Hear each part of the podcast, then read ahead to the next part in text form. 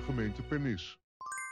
Toen wij nog in Arnhem woonden, een aantal jaar geleden, toen gingen de kinderen altijd met de oud-katholieke kerk een optocht doen. Dan hadden ze zo'n stok gemaakt en daar liepen ze dan heel de wijk mee door. Maar ik ken het niet van vroeger. Is dat in deze regio ook gewend? Nee hè? Nee, dat is echt iets van wat, wat bij de rivieren hoort blijkbaar. En in sommige dorpjes daaromheen, ik weet dat ze in Oudewater, meestal is het misschien wel een, link met carnaval, dat weet ik niet zo goed. Enschede, deden ze het in Enschede? Kende je het? eh? Nee hè? Nee.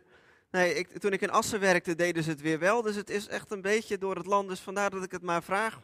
Als kind kende ik het in deze omgeving helemaal niet. Maar eh, het is natuurlijk wel een start van een bijzondere week.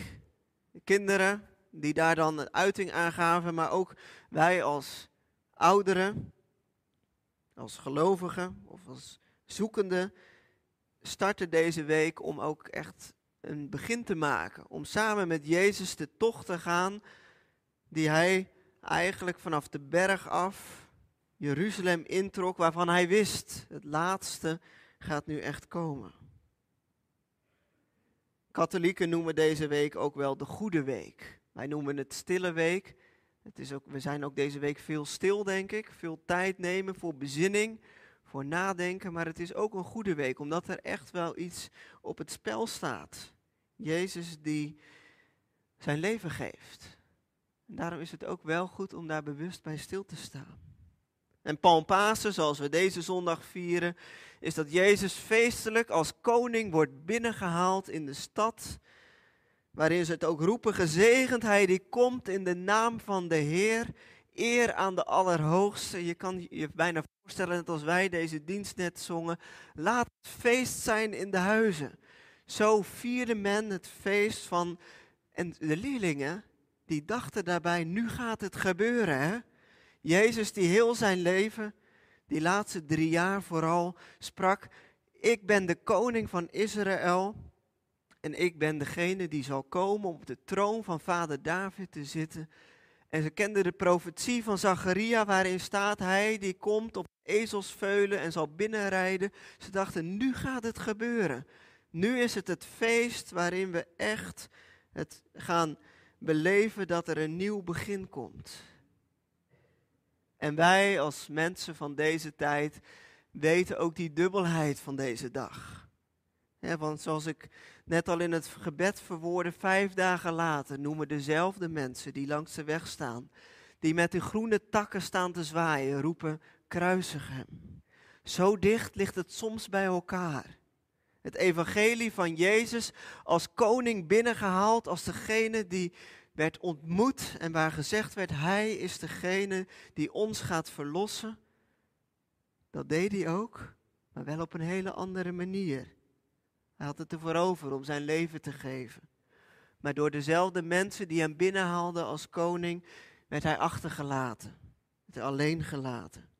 En werd hij ook door de Joden die eromheen stonden en feest vierden, gedood. Wij gaan deze week in, omdat we ook weten dat we volgende week Pasen vieren, waarin we Caroline en Marlies ook zullen inzegenen als bestuursleden. Mooie start. En tegelijk vanmorgen klinkt ook dus die dubbelheid door. Vandaag heb ik gekozen om ook Psalm 118 te lezen, omdat je eigenlijk daar misschien wel juist dat feest proeft. Maar ook wel het gebed om redding. Hoor hoe de redding wordt bezonnen, bezongen. Ik zal niet sterven, maar leven. Eigenlijk zou je bijna kunnen zeggen dat Jezus deze psalm heeft gezongen. En dat heeft hij ook. Op de witte donderdagavond, voordat ze Gethsemane introkken, zongen zij de lofzang. Psalm 113 tot en met 118. Deze psalm was het laatste lied wat Jezus zong voordat ze Gethsemane ingingen. En hij sluit af, zoals wij het hebben gelezen, loof de Heer, Hij is goed, eeuwig dus zijn trouw. En toen kwam de rest. Deze week gaan we die rest ook met elkaar meemaken. Donderdag, samen rond de tafel van de Heer, het paasevangelie, waar Jezus het zegt, ik heb er hevig naar verlangd om dit Pasach, dit Pesach, dit paasfeest met jullie te vieren. Maar voordat hij dat ging doen, zong hij dit lied samen met zijn leerlingen. Jezus zong psalmen. En dat speelt door in dat hele leidersverhaal. Mijn God, mijn God, waarom heeft u mij verlaten? Zullen we vrijdag lezen.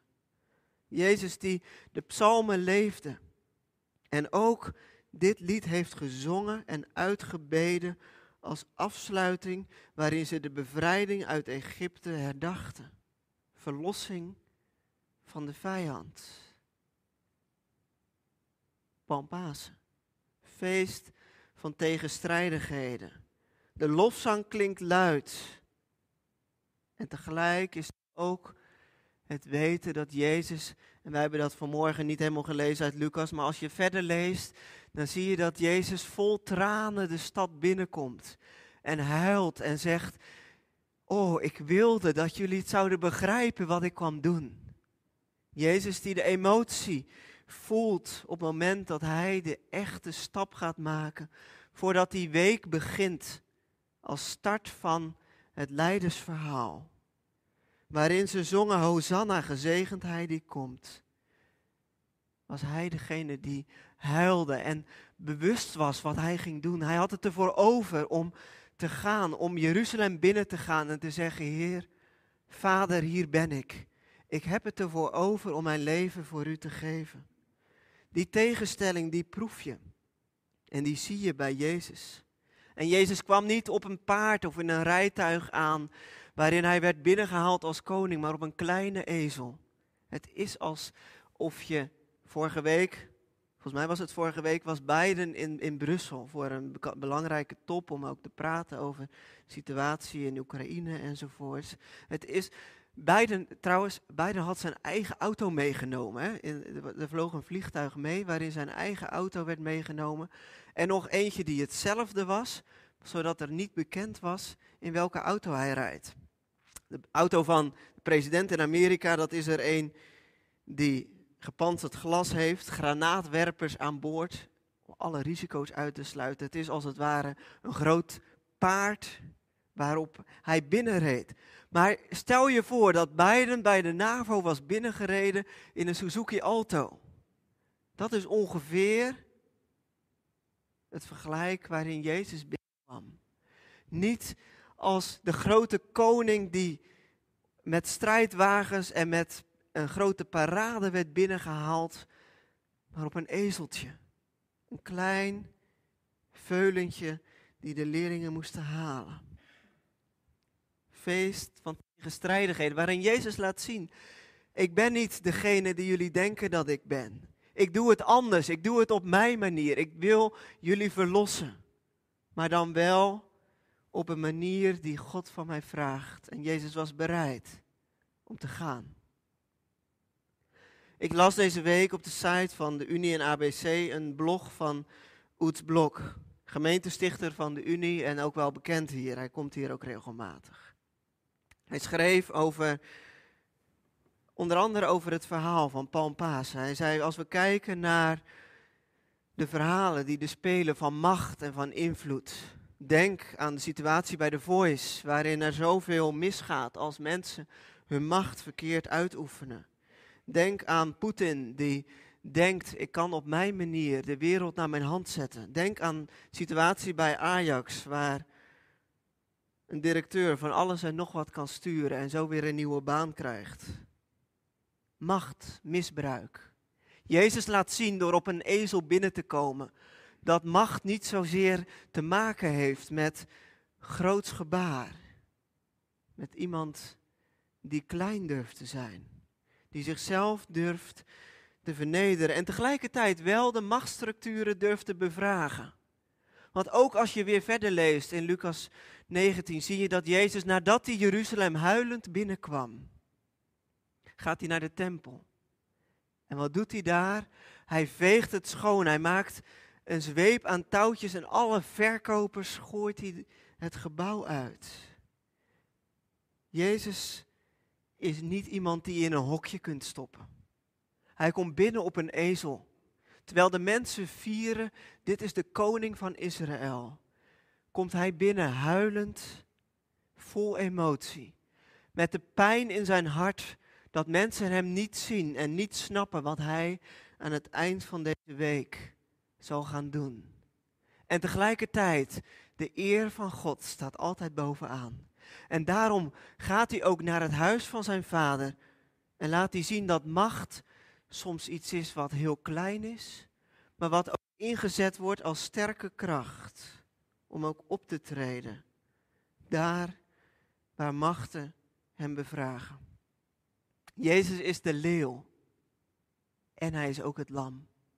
Zoals wij Jezus leren kennen, is hij degene die voorop gaat. Zoals Psalm 118 het ook zingt. Ik zal niet sterven, maar leven.